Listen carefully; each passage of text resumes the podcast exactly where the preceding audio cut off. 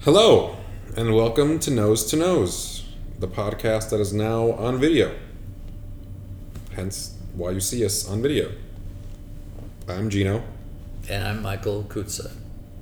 or Gino Suarez. I didn't really think it was that important. So, what are we here to discuss today? Well, we went we went to a movie, an actual movie theater, with a lot of people. and We wore masks and we saw Death on the Nile. I like how you have to preface that. I hated wearing the mask watching that movie. I hated it. But yes, we went to go see Death on the Nile, directed by, Kenneth Branagh, who also directed, Murder at Orient Express. which is the sequel, or the prequel to this movie. So, this is the second installation in a one to two part series. Although these movies were also created in the 1930s and 40s with the same titles Murder on the Orient Express and Death on the Nile, right? yeah, pretty much. There we go. There's a synopsis on that. And they're all by Agatha Christie, who is a remarkable writer of murder mysteries and detective stories. That's her specialty. From back in the day, she's not a modern writer. She's a writer from the 1930s and 40s who created the series, hence the original movies. Correct. Okay. What about uh, who directed the movie? What I like about this Death of the Nile, first of all, this is this is not an important film. It's just a lot of fun. I think I went to see it just to have fun. Okay. It's, It's it like sounds like most criminal movies Well, or mystery movies, I would I, say. I went to thoroughly enjoy the cast and the people, and I, s- I had a good experience. But I don't want to make it like it's, it's, it's important. It's a fluffy, fluffy kind of film with pretty people and rich set, settings, and you know, yeah, it's a it's a modern day entertainment piece. exactly. It's almost Exactly. the oh, I guess the modern day rework of Clue, even though they redid that already with Knives Out, but same concept of movie. and actually, it's pretty sexy when you think about it. Even though it, everyone ends up dying, You know, and everyone doesn't end up dying. Don't. Some people die. Not everyone ends up dying. Agatha Christie. Everyone dies in Agatha Christie. Well, not in this one. Although I will say, I thought the movie died when Army Hammer came out because Army Hammer is so sexy, and the woman he's he's, he's having. I mean, he's da- he's he's doing a tango or a dance thing in the opening of this film, where he's basically ha in every sexual position in life on this girl, well, the actress is a great actress and as she's well. terrific. She, I, I, uh, a TV show a series I got hooked on called Sex Education. She's the star of it. And she's also like a star in the Fast and the Furious movie. She's in a lot of stuff. Do you see her stuff? Emma Emma Yes. something rather.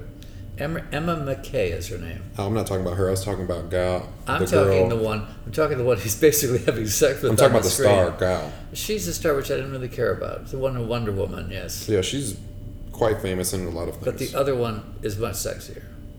In- interesting that that's your perspective because most people would would do the inverse. But either way, regardless of the fact, I was taken back by the the whole dance scene. I said, "Wow." it was costume design for the movie was great. Uh, set design was also great. Locations were also really great. I don't know how much of the movie was CGI. None of it was real. Well, that's that's usually how Hollywood is, but I, I bought into it. I truly believe they shot it in Egypt. I thought it was so well done. And then I later learned it was all shot in a studio in London, which is good for them. They did a beautiful camera work. It's it, pro- beautiful. it probably costs Beautiful. just as much to fly there and film it than it would to straight up just do a CGI. Even the boat, because this all takes place on a luxurious boat. well, that I knew was fake. That, that's always a fe- set design. I thought it was real. oh no, no way! I had figured I, that belie- was. I believe the boat. Well, you just believe the movie making. Yeah, and you know what's nice about about this thing is, see, on the Orient Express, you're trapped in the same old car, on this same old train, on this boat. They went everywhere. They went throughout every inch of it, which made it much more interesting. Gave more leverage to play with the story. Although I will say, in that statement, it was kind of weird. Some of the places that they were, it felt almost as if they were fishing for locations because Perot, which is the head of the Kenneth Brow, the guy who directed the movies, Yeah.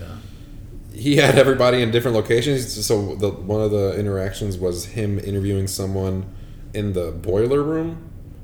I was like, it's Where- hot as hell in the boiler room, and it's dark. Wherever murders took took place, and it was everywhere, he was there shooting it, eh, talking to the interviewing. I know that. I'm just saying, I don't understand why you would choose a dark, hot room to do an interview when this is a huge boat. But that's besides the point. Well, if, if you if you really remember, the bodies are kept in one place after they're dead in this movie. After they fish them up, or They fishermen of happen to them be up. laid out in the boiler room. I Anyway, don't know why. It's the hottest room. Like when bodies sweat. I don't know. It's like it's like what I told you about the story in Puerto it's, Rico. it's a it's a fantasy. Hot Anyway, bodies and 90 did you, degree did heat you, don't go Did well. you enjoy the film? Yes, I did enjoy the film the first time watching it in theaters. I do say that I watched it again with my boyfriend as a kind of as a refresher previous to this podcast and it wasn't it was boring. So it's definitely a one-time watch movie where you are surprised and you're enthralled and you go through the story, but after the second time there really is no need to watch it because you know the story and it kind of dilutes the fun of it. Not saying that it take away from, takes away from the acting or So- takes away from the location and any of That's that. that's the way you feel about it. You bring up something interesting.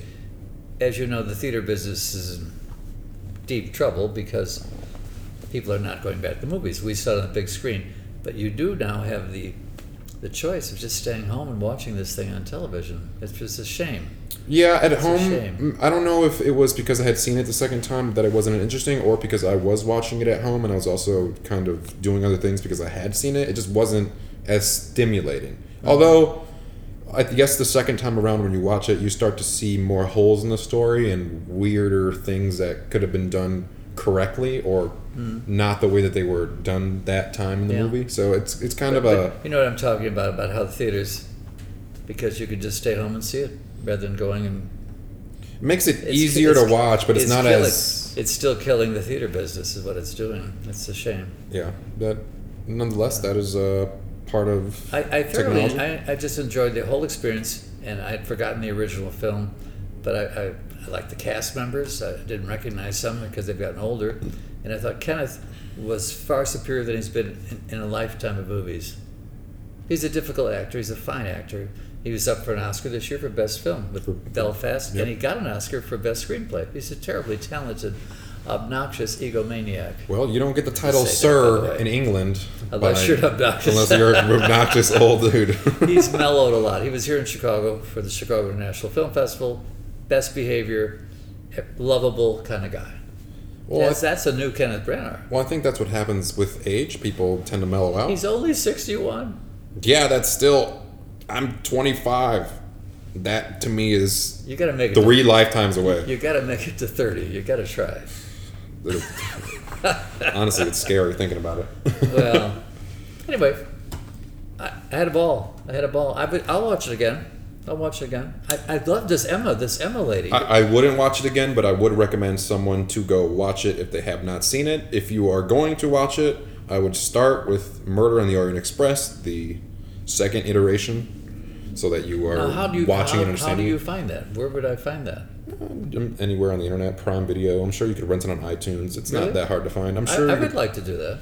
I'm sure you could find it on the on Comcast. After we cut this, we'll help. I'd like to watch the real one, the first one. well, that's what we've been struggling with. personally. 1978. We personally have been struggling trying to find the original ones because they're not on any of the streaming I hear- services. I didn't like it when I first saw it back then. Famous director did it, Sidney Lumet, and a lot of big stars, but I thought it was really foolish.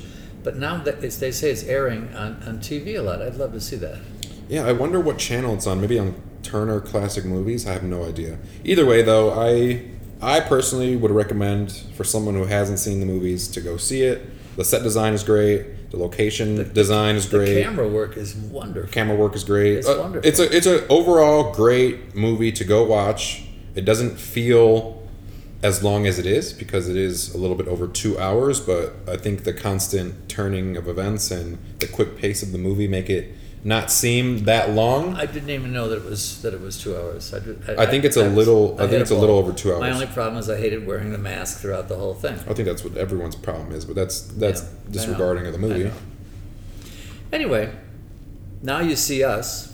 We don't see you, but we'll, Well. we'll see you next time. In imagination, we see, we'll see you next time. Thank you for watching. Uh, there will be definitely more videos of me and Michael as the podcast develops more. Stay tuned, and if you like the video, let us know.